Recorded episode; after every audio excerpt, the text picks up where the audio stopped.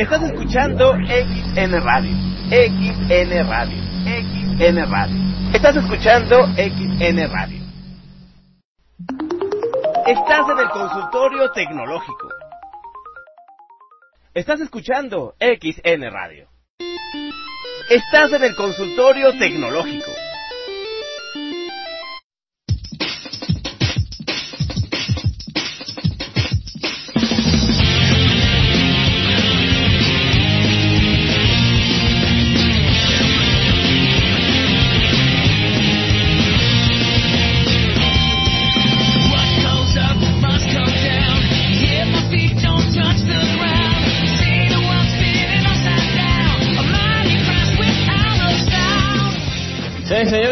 Señores, señores, señores, señores, muy pero muy pero muy buenas noches. Hoy es viernes, el día es 31, es el último día y el último viernes del mes de marzo del año 2017. Yo soy Brito, el fantasma negro, amo y señor del inframundo del ciberespacio. Usted está escuchando el consultorio tecnológico número 60.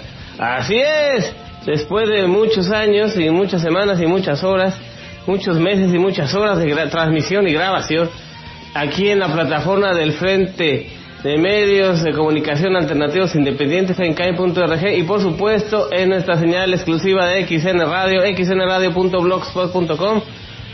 Estamos transmitiendo completamente en vivo el podcast de Fantasma Negro correspondiente al consultorio tecnológico número 60 y son las 23 horas 11 de la noche con 7 minutos, las 10 de la noche con 7 minutos hora del centro de México. Eh, música de fondo, señores, para este podcast tenemos a, a, el grupo que hacía este grupo, que diga música, perdón, para videojuegos, Crush 40, un grupo que es una combinación de gente de Japón y gente de Estados Unidos. Este, sacaron un disco, ellos fueron los encargados de musicalizar mucho de los videojuegos de principios de los 2000 y principalmente para las consolas de, de PlayStation, Xbox y Play, este, que y, y la otra, ¿cómo se llama? La de Nintendo 64 y posiblemente la Wii. Y este estamos escuchando su disco de lo mejor de Crush 40 o de Crush 40.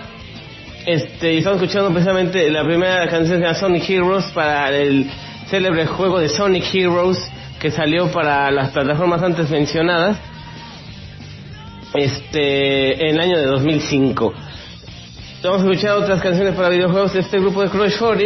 Eh, I, am all, I Am All of Me, eh, His World, Young Gravity 5, On High Shadow, Never Turn Back, Reveling Up, Into the Wind, Watch Me Fly, Fire Woman, What's Made Of, Love Life, Night of the Winds, Life, Life and Learn, que es de las más conocidas de otro juego que no me acuerdo cómo se llama, Open Your Heart y It's You. De lo mejor de The Best of Crush 40, lo mejor de Crush 40, las canciones Supersonic, dice aquí. No sé si estoy saliendo al aire, yo espero que sí. Ahora sí no me tardé un tiempo en conectar el Fenkai. Yo me he tardado como 15 minutos, ahora más me tardé 5. Y ya le di más o al clavo, en la que está en automático, tengo que agarrar exactamente el minuto y el segundo, en donde acaba una transmisión y empieza otra, o es el identificador de la hora de la estación. Porque según la programación que he estado yo viendo del Forecast for You, este y, y, y, bien programado por Centova, como si ya no conocía ese programa de, de, eh, en línea para servidores de streaming, tiene que entrar exactamente el mismo minuto y segundo en el cual cambia, ya que sea entra la identificación de la estación o la que entra una canción encima o empalmada con otra. Si no agarro ese minuto y segundo, nomás no entro. Tengo que andar pateando el servidor como no tiene ni idea hasta que me deje entrar. Pero yo soy el amo y señor del inframundo del ciberespacio, así que no es, no es algo difícil. Este capítulo número 60 del podcast, señores, este, es un tema que no tiene mucho y, que no hemos tratado en los casi este cuatro años que lleva el consultorio tecnológico, casi cinco este año. Eh, el podcast Fantasma Negro que este año va a cumplir siete años. Eh, algo que no, hemos tratado así por encimita, pero en realidad no lo hemos tratado a fondo, así que lo vamos a hacer algo interesante. Tiene que ver con tecnología, pero también tiene que ver con la actitud que tiene la gente hacia las innovaciones y, y cómo han llegado las innovaciones tecnológicas a la vida de todos nosotros y a la vida de todos ustedes. Y no siempre han sido, créanme, de la mejor manera posible. Eh, um, Dejen checar. Lo, primero que vamos a hacer, vamos a ver si estoy saliendo al aire porque tengo mis dudas, mis terribles dudas. Vamos a poner el radio tray eh, y vamos a ver qué pasa con Femkai, si estoy saliendo al aire o no, solamente para darnos una ligera idea de lo que estamos haciendo. Vamos a escuchar en algún momento si sale mi voz sota. Si sale mi voz sota, pues ya la hicimos, ¿verdad? Ah, vamos a ver dónde sale el control de volumen. Ah, ahí está, ya soy yo vivo así que vamos a apagar esto antes de que me acabe mi ancho de banda. Muy bien, todo correcto. Señores, señores, este es el tema de hoy para el control tecnológico número 60, que va a llevar por título, vamos a decir de una vez, no es genialidad, es avaricia. Así es, eh, señores. Lo que nosotros creemos o que tomamos por genialidad o las grandes ideas que han tenido los hombres que han cambiado el mundo con respecto a la tecnología, no nada más vamos a hablar de uno, vamos a hablar de varios. Este, nosotros damos por sentado que la genialidad y que son grandes personas que tienen grandes cerebrotes y grandes cabezotas y muchas ideas a gente muy astuta, cuando en realidad pues la astucia sí es esto, la inteligencia y eh, les puede más la ambición. No es inteligencia, es ambición es envidia, en muchas veces es cuestión hasta ira. Pero vamos a ver a, por paso, antes de que em, empecemos a, a, a, desinflar sus globitos y a deshacer sus castillitos en el aire. Em, vamos a eh, desmenuzar. Eh, pueden ustedes comunicarse con el fantasma negro de las vías que ustedes ya saben eh, a través de en Telegram, en la aplicación para tanto para iOS como para Android o para cualquier plataforma de, de, sistema operativo para Linux, para Mac y para Windows, Telegram para todas las plataformas, arroba Brisno, pueden encontrar también en Twitter, arroba Brisno, este, y de cualquiera de mis cuentas, la cuenta de XN Radio, arroba XN Radio, o arroba yo soy Dario, arroba Pestilencia MX, arroba M de la Madrid, arroba eh, Emperador Max, arroba Don Regino, Ah, que son las cuentas con las que he hecho más cotorreo, arroba muy idiotizante y todas esas cuentas. Em, eh, y pueden escribirse a los correos electrónicos de fantasma brisno arroba gmail.com y brisno arroba live.com. El primero correspondiente a Google y el segundo correspondiente a Microsoft. Vamos a hablar de Microsoft y de Google y de Facebook y de Apple y de las, gran, las corporaciones terribles que se dedican más que nada a, ganar dinero con, con, todos ustedes y ustedes piensan que la tecnología eh, nos atrapó y, nos hizo grandes y nos hizo fuertes. Cuando la verdad de las cosas de enseñanza es que simplemente son unos, unos simples instrumentos del sistema para sacarles dinero. Y ustedes no saben de qué manera sacan dinero a las piedras pero sí ustedes son víctimas y también son parte de ese engranaje que se conoce como sociedad de consumo. Los grandes avances tecnológicos casi siempre han surgido por una razón, por la necesidad. La gente a lo largo de, las, centurias, a lo largo de la historia de la humanidad, eh, déjenle un poquito la música de fondo, o estoy bien. Es que no sé si yo tengo muy alta. Sí, soy yo. Eh, la gente, eh, eh, hablamos de que a través de toda la historia, cuando uno necesita eh, tener algo, un, cambio o, hacer o automatizar alguna, eh, um, eh um, ¿cómo les diré? Automatizar alguna eh, necesidad, eh, hacer más fácil un trabajo que se hace con mucho esfuerzo, tratar de ahorrar tiempo y hacer nuestras actividades cotidianas o de trabajo de una manera mucho más sencilla o que no nos cueste, no, no, no nos desgastemos tanto físicamente o que no nos quite tiempo o que no nos quite esfuerzo o que requiera de menos personas para hacer una actividad que normalmente requeriría muchas personas o muchos esfuerzos. Eh, esa es la automatización y desde la antigüedad, tanto los antiguos las grandes civilizaciones surgieron a través de la automatización y la practicidad, hacer las cosas más prácticas, eh, descubrir maneras y formas de que eh, las actividades cotidianas y las actividades de trabajo y las actividades de, transporte y las actividades de, todos los días se, hagan de una forma más sencilla y más eficiente a fin de que nosotros tengamos más tiempo para nosotros mismos o, que nuestros cuerpos no se desgasten tanto. Entonces, digamos, tanto las grandes invenciones como eh, el dominio del fuego, la rueda, este, el cocinar alimentos, el construir refugios que primero eran chozas y luego se volvieron eh, este cabañas y luego se volvieron edificios y grandes construcciones de piedra y de madera eh, eh, eso es lo que ha llevado también a que surjan tanto las artes como las ciencias y una conjunción de todo esto es lo que se llama civilización el dominar la tecnología o sea que el hombre haga eh, lo convierta este, el ambiente y transforme su medio ambiente eh, en algo eh, que pueda ser práctico, pueda ser utilizable para mejorar la calidad de vida que, se, que se quiere tener, se llama civilización. Y obviamente también las civilizaciones tienen su precio, que puede ser de depredar o desgastar el ecosistema natural. Extraemos materias primas, extraemos madera, extraemos agua, extraemos rocas, extraemos minerales, extraemos combustibles y eso también le da el traste al, medio ambiente como estaba ahí, lo degradamos más rápidamente de que, se hubiera degradado, pero también a nosotros en nuestra percepción, eh, en lugar de ser todos iguales, como éramos en la tribu, en el clan, eh, en, la familia eh, básica, primordial, papá, mamá, hijos, ya no somos iguales o ya no tenemos cierta preferencia, ahora queremos ser más que los demás, queremos ser mejores que los demás clanes de las mejores tribus, de las, de las, quieren ser más, quieren ser mejor que las otras familias, eh, que de otras otras naciones, que los otros reinos, que los otros países. Entonces todo eso se llama ambición, ya sea porque queramos lo que las otras civilizaciones quieren, vemos siempre más verde el pasto del jardín del vecino que el nuestro, como dicen los gringos, y este y acabamos dándonos en la torre tanto a nosotros, tanto al ecosistema como a nuestra nuestro propio paz interior, a nuestra propia, eh, um, ¿cómo se dice? Nuestra propia este, tranquilidad espiritual del alma, como quieran decirle. Aquí vamos con todo esto. Todos los avances tecnológicos requieren esos sacrificios, no pueden tener grandes ventajas, pero y los grandes científicos que realmente movieron y hicieron al mundo normalmente no hicieron sus grandes invenciones para lucrar, para vender, para comercializar, o para hacerse famosos, o para tener influencia o poder. Normalmente la gente más poderosa de la Tierra no es inventora, la gente que tiene más poderío no es ni siquiera genial.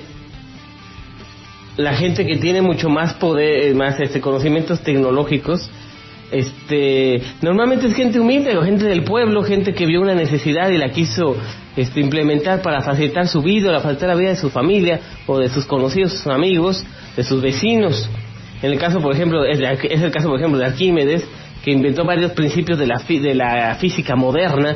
En el caso de los grandes este, inventores de, la antigüedad, eh, griegos, en un principio egipcios, este, de, la, y ya después, un poquito antes de la Edad Media, pues de Constantinopla, de Bizancio, eh, y ya después durante el Renacimiento, porque en la Edad Media simplemente la cosa era tener más poder y más tierras y los demás que se fregaran, y la Edad Media fue el, el resultado de un oscurantismo completamente idiota de la humanidad, dominado tanto por el poder económico como por el poder político y por la religión, que hacía que la gente fuera más estúpida y aún más estúpida de lo que es ahora a tal grado que se morían de enfermedades completamente curables simplemente con usar agua y jabón, como la peste, por ejemplo.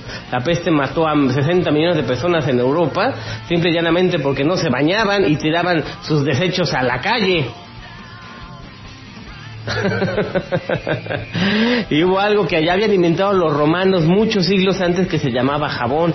Y si los hombres y mujeres de la Edad Media hubieran usado el jabón romano, se hubieran ahorrado la peste bubónica que es una enfermedad ocasionada por bacterias y miles bacterias que habitan en la materia fecal y en las pulgas de las ratas.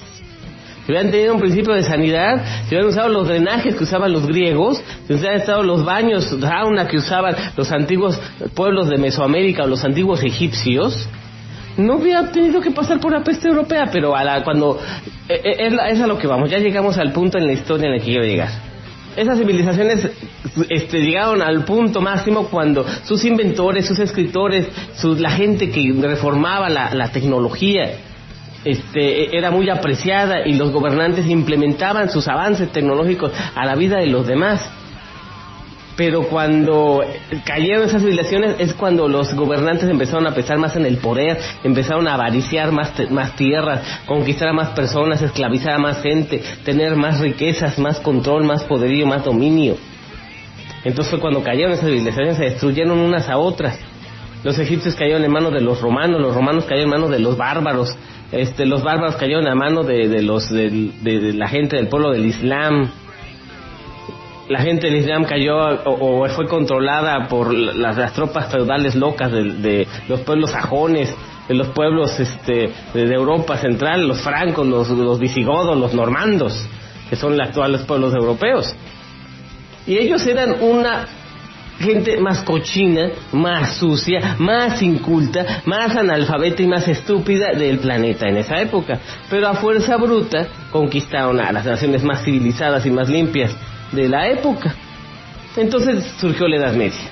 Y cuando terminaron esos horribles, espantosos 1500 años, eh, la gente se dio cuenta y empezó a retomar las grandes invenciones de la antigüedad los grandes filósofos griegos, los grandes este, este, eh, arquitectos romanos, eh, los grandes pensadores del Islam, los grandes matemáticos de Oriente Medio, los grandes constructores de represas del norte de África, y todas esas cosas las implementaron y fue el renacimiento.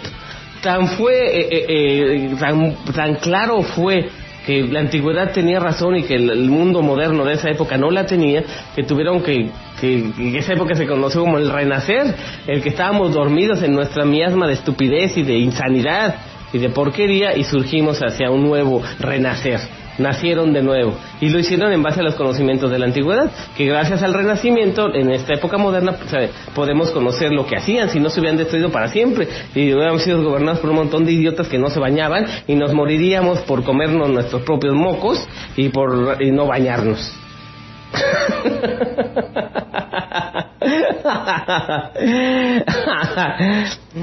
Entonces, ya llegamos al punto. Después del Renacimiento se apreciaban mucho los avances tecnológicos y la gente empezó a, a, aplicarlos en toda su vida.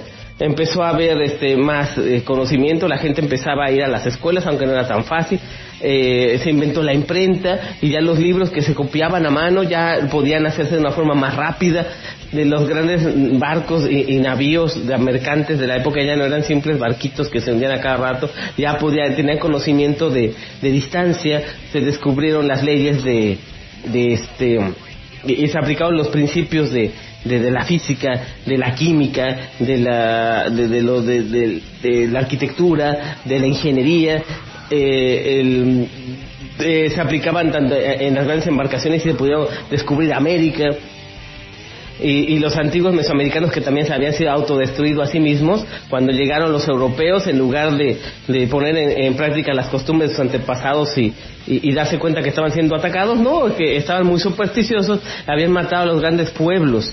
Eh, sabios de la antigüedad como la cultura maya ya no existía cuando Colón y Cortés llegaron a América este o, Francisco Pizarro o todos los demás conquistadores españoles que eran unas gente españoles sucios eran reos especiales gente ambiciosa gente que lo único que conocía era conquistar y tener tierras y tener dinero oro plata riquezas y los indígenas eran supersticiosos y habían destruido a los pueblos sabios de sus antepasados y solamente quedaba un montón de gente gobernada por pues pequeños pequeños señores feudales, pequeños este, caudillos, caciquillos locales que eran supersticiosos y no se daban cuenta que los españoles simplemente los iban a fastidiar.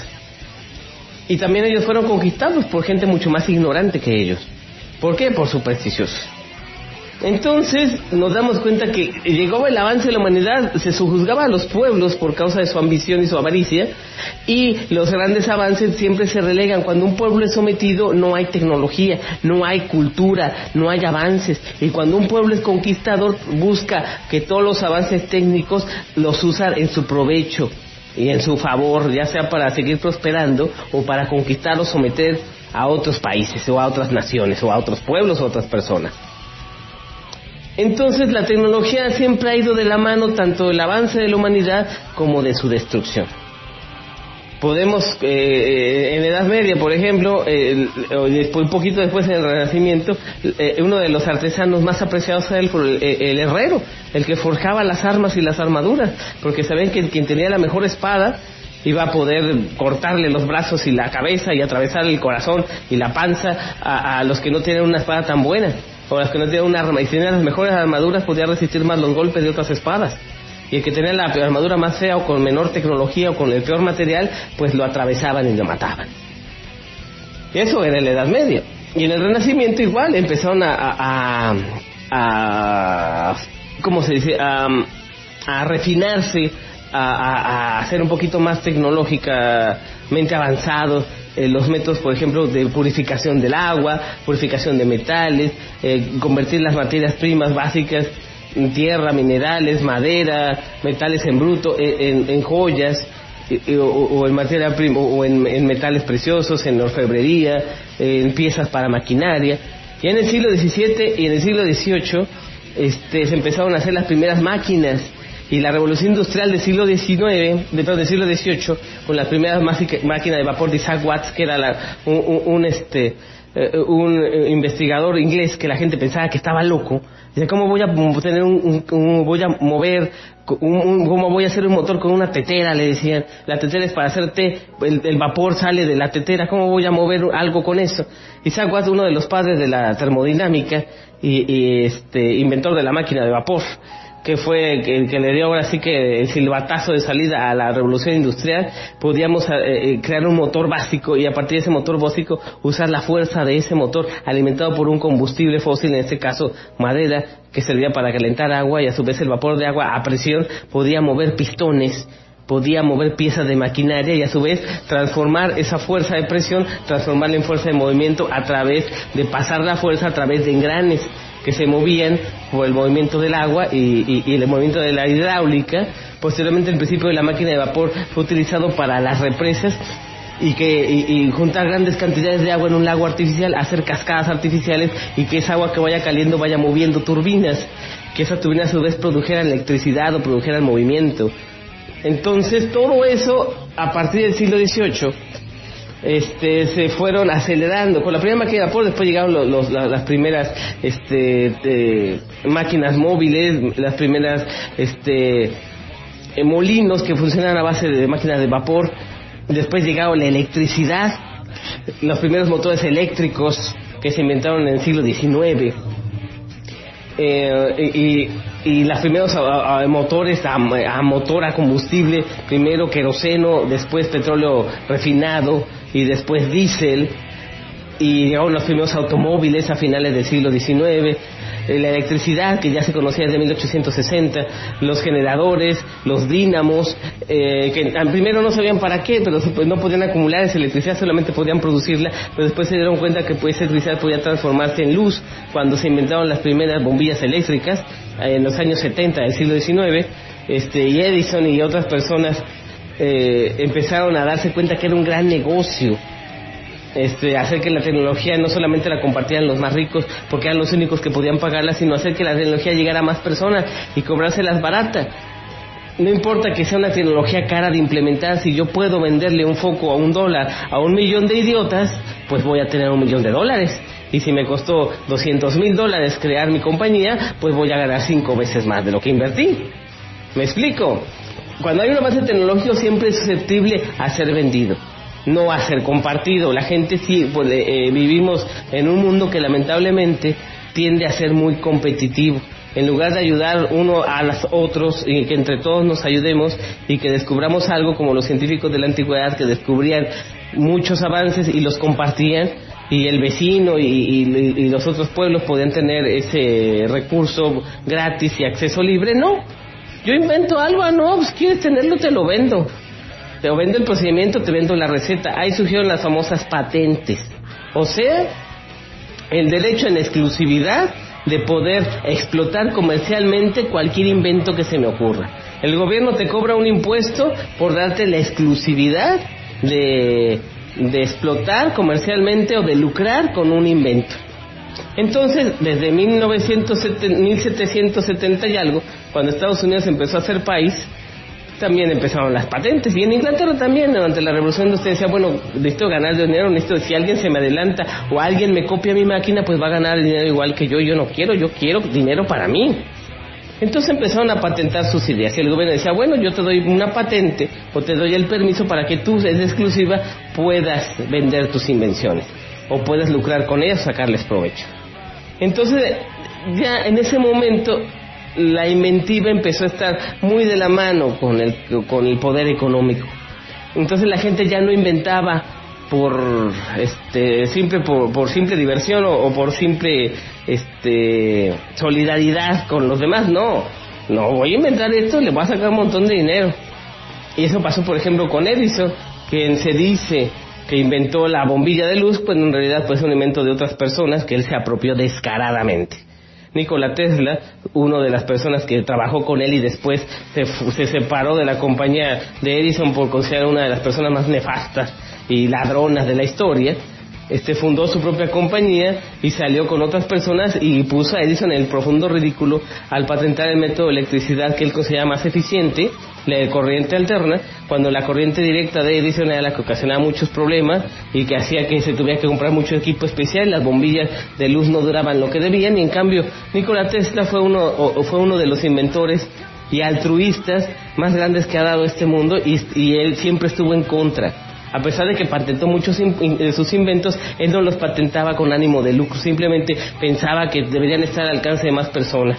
Y necesitaba mucho dinero para que algunas de estas tecnologías que él patentó, por ejemplo, como las lámparas fluorescentes o, la, o, el compartir electricidad de forma inalámbrica, algo que hoy en día aún, aún a mucha gente le parece imposible. Necesitamos tener un cable para tener luz, no, se puede compartir al igual que las ondas de radio, la electricidad también puede viajar de forma inalámbrica. Y es el principio de la bobina de Tesla, ustedes han visto en muchos lados, que es una especie como de poste, que tiene una bola arriba y que manda rayos para todos lados. Bueno, esa es la bobina de Tesla, el principio de la electricidad inalámbrica, que era, es muy factible, pero que esas tecnologías se negaron a ser desarrolladas porque hubiera dado al traste con el negocio de, de generar electricidad y revenderla por medio de cables en forma exclusiva y que, que no se disperse para que no se pierda y no esté al alcance de, de todos como el aire, ¿no?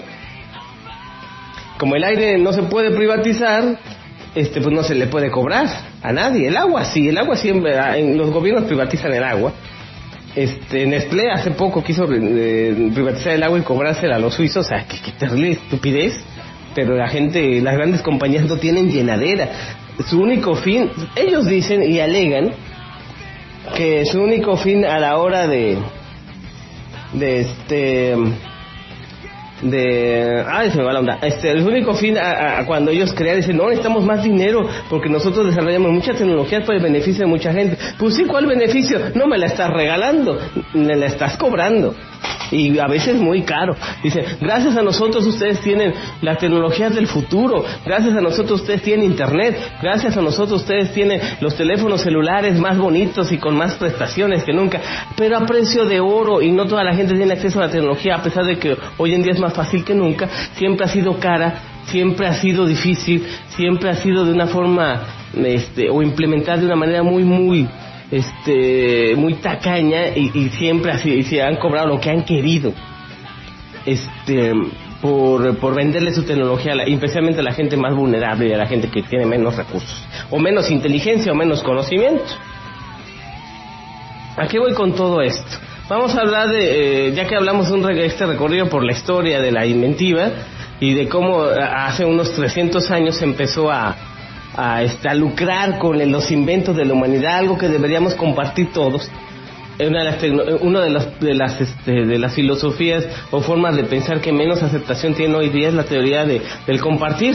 El conocimiento, por ejemplo, que, de, que el conocimiento es público, el conocimiento está al alcance de todos y todos debemos aprender a aprender y aprender a enseñar, de tal manera que todos podamos eh, nutrirnos unos a otros con nuestros conocimientos y nuestras inventivas. No, siempre hay que cobrar. Siempre hay que cobrar porque el que no cobra, el que no tranza no avanza.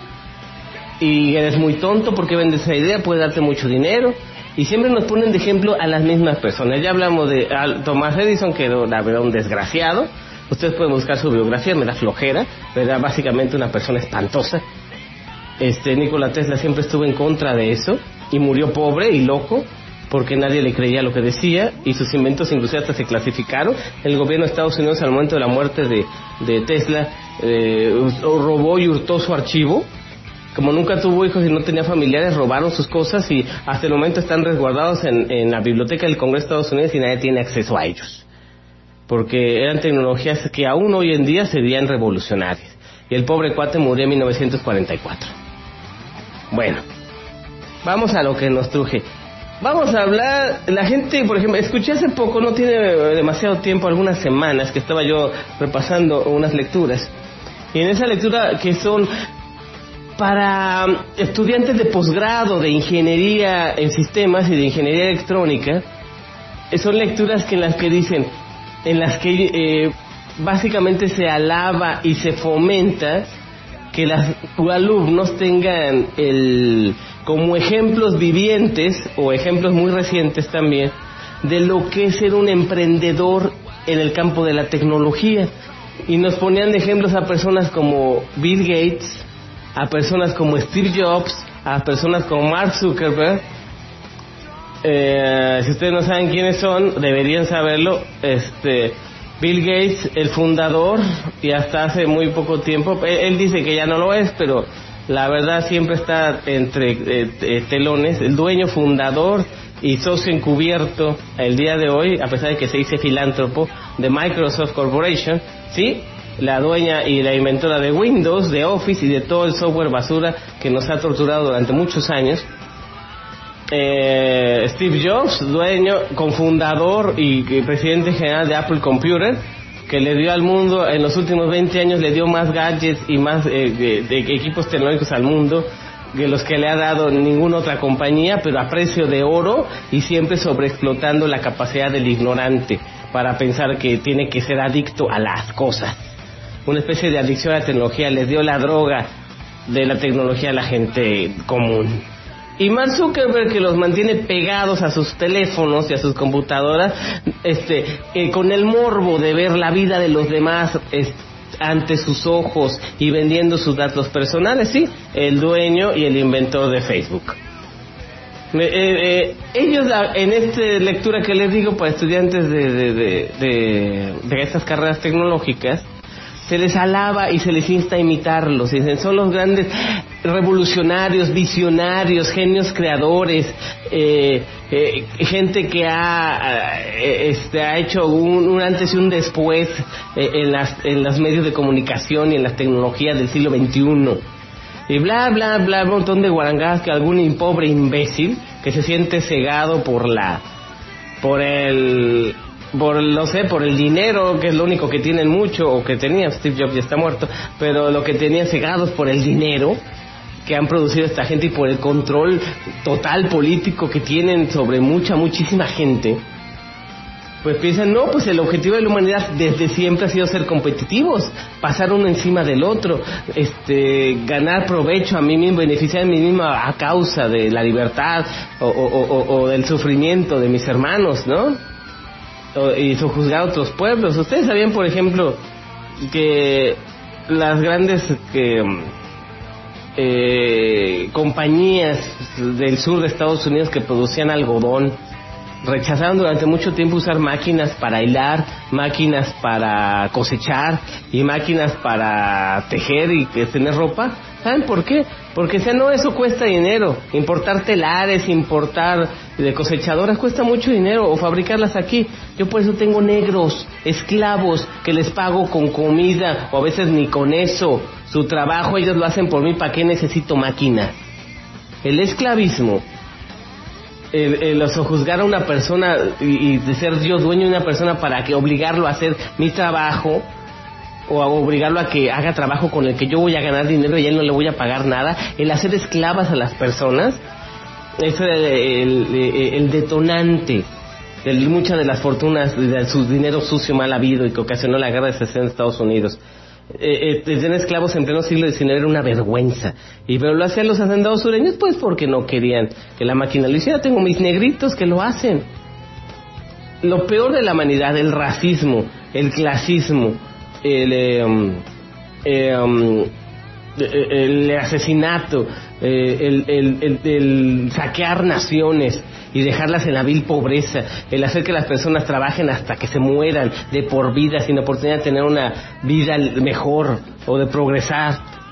No son en condiciones de igualdad, no hay ninguna democracia en ninguna parte, simplemente es pasar encima del otro.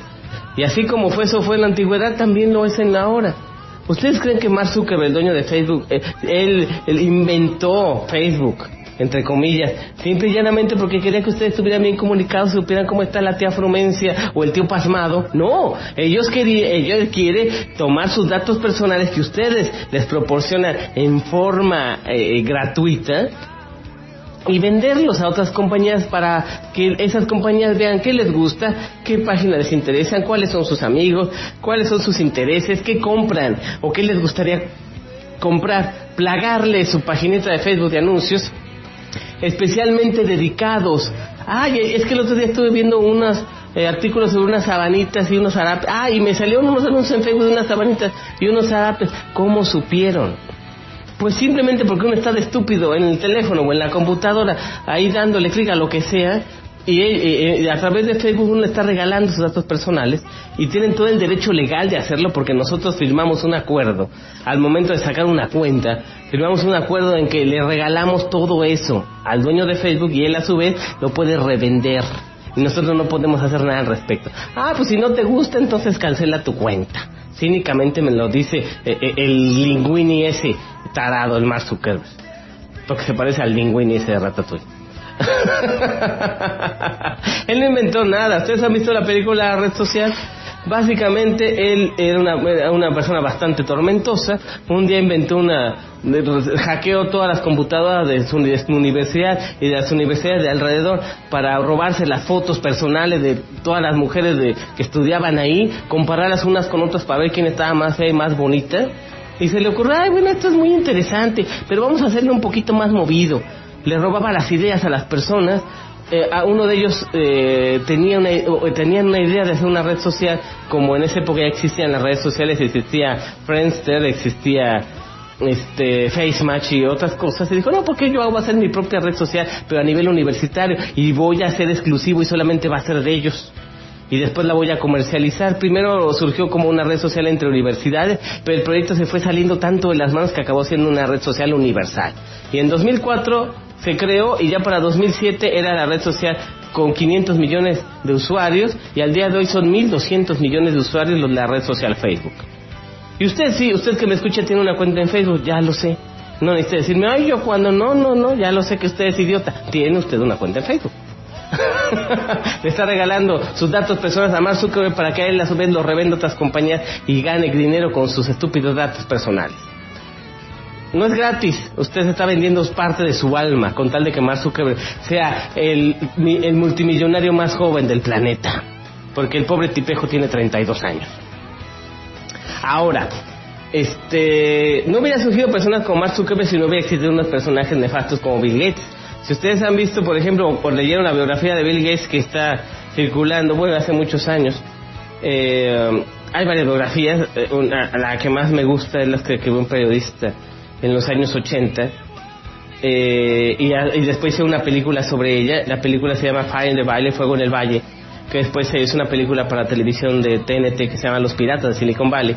En lo que habla no solamente de Bill Gates y de sus amigotes, y también habla de Steve Jobs y cómo surgió Apple, se habla de, de varios emprendedores de los años 70 que vieron siempre el software como un negocio nunca lo vieron como algo altruista o algo de compartición. Desde siempre todo lo que ha sido eh, eh, el conocimiento del hardware y el software en computadoras siempre fue de aficionados y siempre los aficionados a su vez compartían el conocimiento. Era una especie como de como de de, de comunidades de, principios y, y, de compartición libre desde los años 40 en Estados Unidos pero un día llegó un cuate en este caso Steve Jobs que era un eh, hippie medio extraño, medio loco, que se convirtió en una especie como de terrible gurú de las ventas y se dio cuenta que la, una, placa de computadora personal que estaba, estaba inventando su amigo, un empleado de Hewlett Packard que se llamaba Steve Wozniak, Woz para los cuates, y que él sí es un ingeniero de verdad. Y que él pensaba, no, pues es que estoy haciendo una computadora personal para mí. Dice, no, no, Woz, vamos a venderla, dijo Steve Jobs. Yo necesito lana ya se me acabó la lana y aparte pues esto está bien, vamos, ¿por qué no la vendemos? Al fin que hay muchos aficionados loquitos aquí que se la podemos vender. Ahí surgió Apple Computer, una idea genial que era tener una placa de computadora sin armar para que los eh, aficionados a electrónica de la época, de mediados de los años 70, pudieran armar el kit en su casa y tener una computadora tan funcional como las computadoras grandotas que había en esa época. en las universidades y en los bancos. Eh, Steve Wozniak tiene el gran honor de ser un ingeniero que tomó la tecnología de su época, la combinó para hacerla lo más pequeña posible, aprovechando los avances de la tecnología que se miniaturizaban los transistores, se miniaturizaban los procesadores, se miniaturizaban y se hacían cada vez más pequeños los componentes necesarios para tener una placa de, de, de, cómputo por un precio razonable. Y a Steve Jobs se le ocurrió hacerlo más bonito, más grande, contrató diseñadores, contrató eh, personas muy inteligentes Steve Jobs tenía la misma cualidad que tenía Benito Juárez. Él no era un genio, pero sí sabía rodearse de gente genial. Y, las, y siempre y tenía una forma que en la biografía de Steve Jobs de Walter Isaacson él la llama como el, distorsionador de la realidad. Él los podía meter en un círculo de falsedades que decía, no, tú eres bien chido, me vas a hacer, tú vas a hacer que un cuadrado quepa en, un, en una esfera más chica que ese cuadrado si uno lo oye así de repente, eso pues dice, pues este hombre está idiota, eso no puede ser.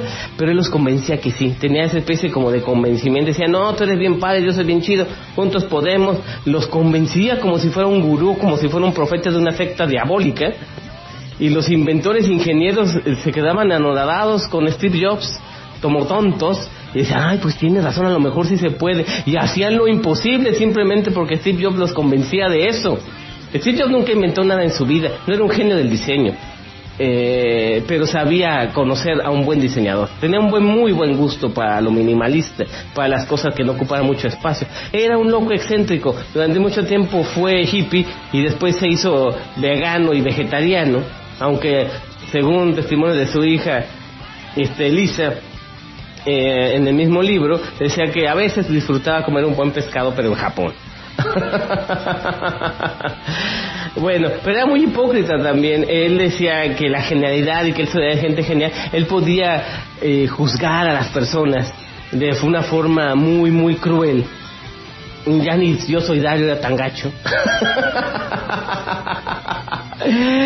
y pero también él era una persona terrible, un terrible padre, una persona eh, explosiva eh, eh, que trataba a todos con la punta del pie y si, y si le caías bien, pues podía medio tolerarte y robarte tus ideas. Si tú tenías una buena idea, Steve Jobs ni siquiera te felicitaba, pero según la biografía de Walter Isaacson, después él la presentaba como una idea suya y tú no podías decir que era, oye Steve me robaste la idea, ¿no? Pues te corría de la compañía, ¿no? Apple se hizo muy grande, las computadoras que inventó Steve Wozniak, la Apple II, se hizo extremadamente popular entre la gente, no solamente entre los fanáticos de la tecnología, sino también se hizo muy, muy popular en la gente, en, los bancos, eh, inclusive hasta para jugar servía. Entonces, o para programar juegos en Sprite y, y sacar el punk y demás juegos de los años 70 que eran muy divertidos. Entonces se hizo insanamente popular, tanto que IBM, al darse cuenta del explosivo crecimiento de Apple con algo que ellos ni siquiera les gustó, Steve Wozniak les presentó la idea en 1976 y la rechazaron. Entonces fundaron Apple Computers y el resto es historia. Eh, en 1981 IBM les presentó su propia computadora personal muy parecida a lo que era un Apple One pero con un sistema operativo un poquito deficiente. La computadora era la IBM PC, pero la gran cosa de IBM es que ellos sí podían producirla masivamente y Apple no podía producir tantas computadoras porque era una compañía pequeña. No solamente eso, IBM necesitaba un sistema operativo parecido al sistema operativo del Apple II, pero que ese sistema no fuera tan caro. Inclusive llegaron a proponer, bueno, no queremos que el sistema operativo sea en exclusiva, si lo quieren vender para otras compañías también, lo único que queremos es darle patadas a Apple. Y adivinen quién surgió ahí. Bill Gates y su amigo este este ay eh, Allen se llamaba Allen verdad Bill Gates sus asociados este eran un par de idiotas que eh, eh, hijos de ricos que estaban en la Universidad de Harvard. No perdón en, en el MIT también en, el tecnológico de Massachusetts y en Harvard en las dos escuelas estudiando computación, estudiando eh, informática. Y, este y se dieron cuenta que las computadoras de la época, no la IBM PC, eso fue un poco antes, las computadoras, la Altair y otras computadoras de la época no tenían un sistema operativo, simplemente eran los aparatos, pero no estaban programados ni eran programables. Entonces, ¿por qué no creamos un lenguaje para estas computadoras? Dijo Bill Gates, que era bastante listo. Era un hackercillo de poca monta que siempre ganaba al póker y, él siempre ha sido muy ambicioso. Él quería licenciar un sistema operativo abierto que era el, COBOL y el Pascal, crear, un, crear un, lenguaje ensamblador que prácticamente es una forma de programar en exclusiva para un equipo y quería un lenguaje, en, lenguaje ensamblador para que el sistema operativo corriera, por ejemplo, solamente en las computadoras Alter 8800. Pues convenció al dueño de Altar, el dueño de MITS, la compañía que hacía las Alter, lo convenció de que le vendiera cada licencia por 30 dólares. Y este, que la máquina se vendiera ya con el precio de la licencia incluido, para usar su versión de, de, Pascal y de COBOL que habían creado para MITS. Ahí surgió otra compañía en 1976, surgió Microsoft Corporation, y en 1980, cuando IBM necesitaba un sistema operativo para la IBM PC para en la torre Apple, este, Microsoft ya le surtía de, de, programas para la Apple II y decía, bueno, ¿por qué no podemos trabajar con todas? Yo no trabajo en exclusiva para Apple, yo puedo trabajar para IBM también. Dice, bueno, pero ellos quieren un sistema operativo y no nosotros nomás tenemos programas estúpidos. ¿Qué hacemos? Bueno, pues vamos a comprar un sistema operativo. Buscando, buscando, encontraron un pobre programador muerto de hambre de En, el estado de Washington, Estados Unidos, que no tenía manera de, este, de vender un sistema operativo que había creado para las computadoras compatibles con, con las placas de la, del, procesador 8086 de Intel. Se llamaba Warp OS o sistema operativo Warp. No estaba terminado, pero estaba muy avanzado Bill Gates dijo, se lo compramos a este idiota, lo acabamos de ensamblar, le ponemos nuestro nombre y se lo vendemos a IBM. Y no se lo vendemos en exclusiva, vamos a venderlo por 45 dólares cada licencia. ¡Zas! Ese fue el golpe maestro. Durante el primer año de 1981, IBM PC vendió 90 millones de computadoras personales a 45 dólares que le tocaban por licencia a Microsoft, en dos años Microsoft se hizo el doble de rica de que Apple. Y, a partir de ahí Bill Gates, este, robándose las ideas de otros, este, eh, eh, dándose créditos que no tenía y pasando por encima de los demás, empezó a conquistar el mundo. Después fue con, con este Bill Gates, perdón, con Steve Jobs a Apple, le dijo, mira lo que ya hice con las PCs y tú estás todavía con la Apple II entonces Steve Jobs le dio coraje, le dijo, mira, mira, yo voy a crear una la primera computadora con interfaz gráfica, el Macintosh, y quiero que tú me, me vendas programas para mi Mac. Ah, sí, y tú dónde sacaste la tecnología, pues Steve Jobs se le había robado del centro de estudios de Xerox en Palo Alto a cambio de algunas acciones este, y participación de la compañía de Cero. Cero desde 1974 ya tenía un sistema operativo, ya tenía ratón y ya tenía un sistema operativo gráfico, pero hasta 10 años, hasta 10 años después lo pudimos implementar porque Cero no quería gastar tanto dinero en eso. Apple sí, y se crearon los primeros Mac y los computadoras con sistema operativo gráfico como Elisa, la primera computadora con ratón que fue el Macintosh. Entonces, pero Bill Gates dijo, ah, pues ya me dio carta abierta, ya vi todo lo que va a hacer, pues ahora es la mía. Eh, pude medio robar un sistema operativo para IBM, pues puedo hacerme uno para mí. Y sobre MS2, que era sistema operativo original, crearon una porquería que era una copia del sistema operativo de las Mac, que se llamaba el Mac OS, crearon una porquería que se llamaba Windows, en 1985, un año después de que salió el Mac. y cobran por él la primera licencia de Windows se vendían eh, a 55 dólares, después pasaron a 65 dólares. Y todos cobraban.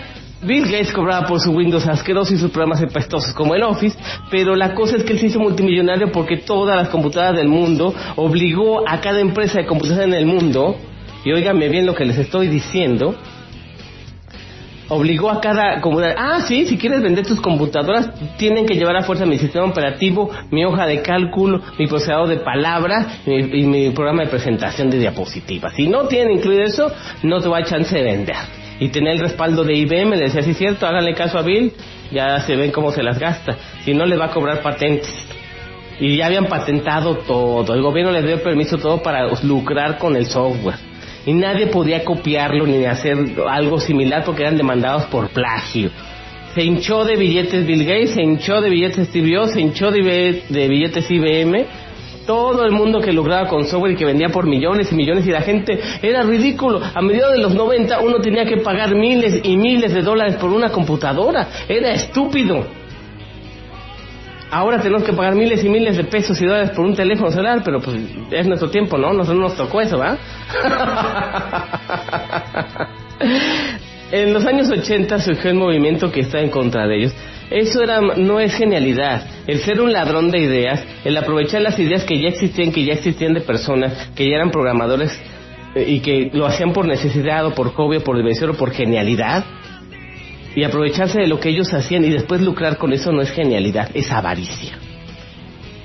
Es así como se, así se llama, llama nuestro podcast. No es, no, es, genialidad, es avaricia. Son gente ambiciosa, gente avariciosa que lucra con las ideas tecnológicas, que en lugar de sacarnos del atolladero, nos están metiendo más con en problemas como el calentamiento global, la contaminación, la, la, la, falta de alimentos, el cáncer por todos lados este, los alimentos industrializados, eh, eh, las semillas modificadas genéticamente o transgénicas, eh, nos comemos toda la porquería solamente para que unas compañías ridículas de tecnología ganen más dinero, como Monsanto, por ejemplo, que altera las semillas, los frijoles y la soya, para que, y si alguien siembra algo de ellos y no les paga, paga mi patente eh, eh, eh, alteraron genéticamente, echaron a perder la naturaleza y todavía tenemos que, que, pagarles porque le echaron a perder la naturaleza. Es una estupidez, es una imbecilidad, es un autoasesinato al planeta.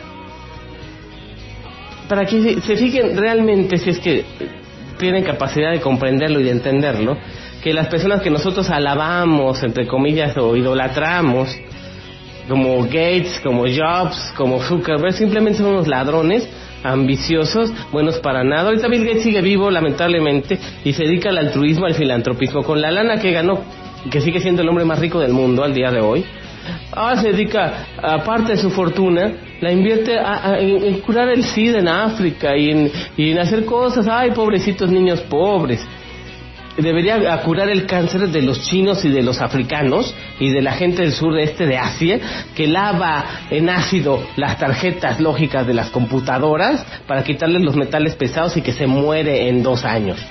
Ah, pero eso no, no, la fundación de Millie Belinda Gates no les cura el cáncer a esos chinos, ¿verdad? ¿Eh? que esas computadoras se utilizaron y que se compraron por miles de dólares en los 90, se compró un montón de software estúpido como Office y Windows y la computadora quedó obsoleta en poco tiempo porque ya salió el, el Office 2010, el Office 95, el Office 98, el Office 2000, el Office 2003, el Office 2007, el Office 2010, el Office 2003, el 2014, así nos tiene estupidizados. Ay, no estoy a la última, oye, no me puedes actualizar mi computadora, es que no, estoy no sean imbéciles, pueden trabajar con programas viejos y ni siquiera tienen que pagar por ellos, pero son idiotas y nunca se les va a quitar lo idiota. Por eso gente como ellos es millonaria y gente como ustedes es idiota y es pobre. Así de fácil. El día que aprendan a dejar de ser idiotas, ese día van a tener a lo mejor tanto dinero como ellos. Pero se aprovechan, es aprovecharse de la debilidad intelectual y de la pobreza de países y de personas que si tuviesen, no, y si tienen la oportunidad de aprender más, pero las mismas corporaciones eh, multimillonarias impiden que la gente aprenda. Sus sistemas operativos son cerrados, no se pueden reprogramar se tiene que hacer ingeniería inversa para ver cómo están programados. No los puede uno copiar ni vender. Ni, ni, ni, aprovechar si no tengo la licencia o las patentes, si no les doy su dinerito a los pobrecitos señoritos, muertos de hambre, avariciosos, que se han robado el dinero impunemente. Eh, Steve Wozniak, el cofundador de Apple, el ingeniero real de Apple Computers, lo dijo alguna vez. Yo la verdad cuando vi que la empresa estaba saliendo de control, cuando vi que estaba cotizando en bolsa y cuando vi cuenta que mi sueño que era compartir con los demás se desmoronaba, pues yo me salí. Me fui a hacer festivales de música, puse en la escuela de computación para niños, empecé a hacer cosas para ayudar a la gente, porque yo en Apple no estaba ayudando a nadie, simplemente me estaba llenando de dinero. Y cuando uno se llena de dinero, señores, el alma se le vacía. Vean la vida desastrosa de esa gente. Durante mucho tiempo se le acusó y se decía acusando a Bill Gates de ser un ladrón. Su esposa, no sé si lo ama o no, pero eh, él le costó mucho trabajo relacionarse y casarse. Y este y es una persona espantosamente horrible. Y al igual que Steve Jobs, Bill Gates le gritaba a su personal, eh, era un berrinchudo, una persona eh, poco tolerante, bastante imbécil, recibió muchas muchas condenas pequeñas, multas y, recordatorios por, manejar en exceso de velocidad. Una persona nefasta. Steve Jobs igual, sus relaciones familiares, él negó durante mucho tiempo a su hija mayor, este, no le quiso, no, no, no, eh, la negó hasta que ya se dio cuenta que era su hija ya que era, cuando era adolescente ya empezó a, tratarla. este, durante mucho tiempo maltrató a sus empleados, a sus ingenieros, los trataba con la punta del pie. Eh, se robaba las ideas de su personal o de otras personas para presentarlas como propias. Tenía muy buen gusto, eso sí. Pero el, genio de los, del diseño de Apple no fue Steve Jobs, fue básicamente fue Johnny, Jonathan Ive, pero Jonathan ya había dicho que a veces unas ideas que le mostraba a Steve Jobs a veces no le gustaban. Y Steve Jobs le decía, no, ¿por qué, Johnny, ¿por qué no haces esto? Y al final Johnny acababa haciendo lo que Steve quería. Y era una como, como idea, por ejemplo, cosas muy que fueron fracasos comerciales como la Magio o, o, o lamparita que no se vendieron tanto porque eran ideas de Steve Jobs más que de Jonathan Ive. este gente como Mark Zuckerberg ya hablamos de él que simplemente se roba. Era un hacker es fisgón morboso y fastidioso que, que el y, y, y, y, hacía poner en ridículo a, las mujeres de su universidad, ahora es el dueño de Facebook y es el dueño de todos sus datos personales y los vende. Y él es un ultrachorro millonario con su dinero, el dinero que ustedes le regalan. Así de fácil. ¿Ustedes creen que todas las aplicaciones que bajan en sus dispositivos son gratuitas? ¿Que el Internet y que todo lo que hay en Internet es gratis? No. Dejan ustedes una huella y esa huella puede ser comercializada. No solamente pueden vender sus datos personales, pueden localizar, saber quiénes son, lo que hacen. No tienen privacidad, venden su alma al diablo, le venden sus datos a Internet. ¿Y qué reciben a cambio? Reciben a cambio una suscripción a Facebook, varios videos de YouTube, una, piedritas de colores y espejitos. Es lo que les dan. Es como aquí en México en época de elecciones, cuando ya quieren que voten por ellos, les dan tras tu bolillo duro, una despensa, este, unos frijoles con gorgojo, como dice el, peje López Obrador. y ya cuando ya recibes y votas por ellos, te dan una patada en la cola y te suben la gasolina y los gasolinazos y, y, los policías te matan a tus hijos y el ejército te mata a tu familia en un retén. Ah, pero qué chido era votar por el PRI, ¿verdad? Qué buenos frijoles con gorgojo me dieron. no sean idiotas. Antes de alabar a Steve Jobs, a Mark Zuckerberg, a Bill Gates, eh, piénsenlo tantito, lean sobre ellos, les recomiendo todo el material que les di. Si no les gusta leer libros porque son idiotas, pues ya vean las películas. Eh, los Piratas de Silicon Valley, de TNT, eh, La Red Social. Este, la repiten mucho en televisión por cable. Este, um, la, primera película de Jobs, la que eh, la que hizo este Aston Kutcher no es tan buena, la otra es peor. Les recomiendo, pues si quieren saber cómo era realmente Steve Jobs, vean un documental que está en YouTube, que hizo Magnolia Pictures y que se llama eh, The Man and the Machine eh, o El Hombre y la Máquina, la verdadera historia de Steve Jobs. Si no está ahí, está en Vimeo. Si no está en YouTube, está en Vimeo, consíguela. Se llama The Man and the Machine, está subtitulada obviamente, o está en, en Génula el portal de películas piratas. Véanla, esa es la verdadera. ¿Cómo era realmente Steve Jobs como persona? No como director de una empresa, porque él nunca fue inventor de nada. Era un era amo del marketing y convencía a la gente de hacer cosas imposibles. Era su único mérito. Sí, señores, la hora de este podcast se fue rapidísimo, no hice ningún tipo de pausa.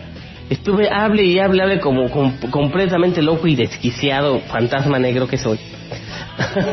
nadie en Fencay me escuchó para nada, nadie entró en chatito. Son las 0 horas, ya es sábado, son las 0 horas eh, 12 de la noche con 4 minutos hora del inframundo y ciberespacio, las 11 de la noche con 4 minutos hora del centro de México. Este, llevamos grabados 58 minutos de este podcast. Eh, estaba escuchando música de fondo al grupo Crush 40 Crush 40 que creó mucha música para videojuegos. De hecho, el vocalista de este grupo se parece mucho a la voz, me, da un, me recuerda mucho a John Bon Jovi. Este, ustedes lo están escuchando de fondo, creo que sí. yo bajé este porque quería yo música de videojuegos y resultó que este cuate es un eh, cuate que hace eh, ¿cómo se llama? hard rock o metal eh, rock pesado, no no metal, sino rock fuerte como pop rock, pero un poquito más fuerte. Eh, son buenas las canciones, la mayoría son bastante pasables. Eh, la más famosa la pusimos al principio, son el, tema musical del videojuego Sonic Heroes, que salió en 2005. También había apoyado para los primeros juegos de, de Sonic, o el único juego de Sonic en la Dreamcast, Sonic Adventure. Eh, oh, para temas, para otros podcasts, yo no soy muy de videojuegos.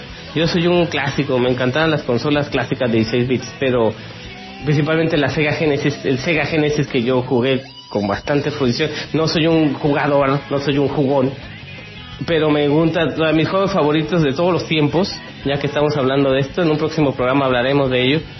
Este fue el Sonic, Sonic 1, 2 y 3. Em, eh, y también el, simulador de carreras del Virtual Racing para Sega Genesis me encantaba. bueno, si querían saber, no juego, no jugué mucho, no llegué a jugarlo tanto tiempo, pero de vez en cuando agarro el emulador aquí en Linux y pongo el Kega. Vamos a hablar de eso, vamos a hablar de videojuegos antiguos, videojuegos modernos. Y si ustedes no tienen mucho presupuesto, pero si tienen una computadora, vamos a hablar de emuladores de videojuegos. Lo haremos en el próximo podcast. Pero por hoy el tiempo ya se acabó. Señores, señores, muchas gracias por escucharme. Muchas gracias. Eh, recuerden, no son genios, son avariciosos. No es genialidad, es avaricia. Este fue el podcast de Fantasma Negro, el concepto tecnológico número 60. Yo soy Brisno Fantasma Negro, amo y del inframundo del ciberespacio. Muchas, muchas, muchas gracias por escucharme. Y como les digo cada que se acaba un podcast, muchas gracias. Hasta el próximo podcast.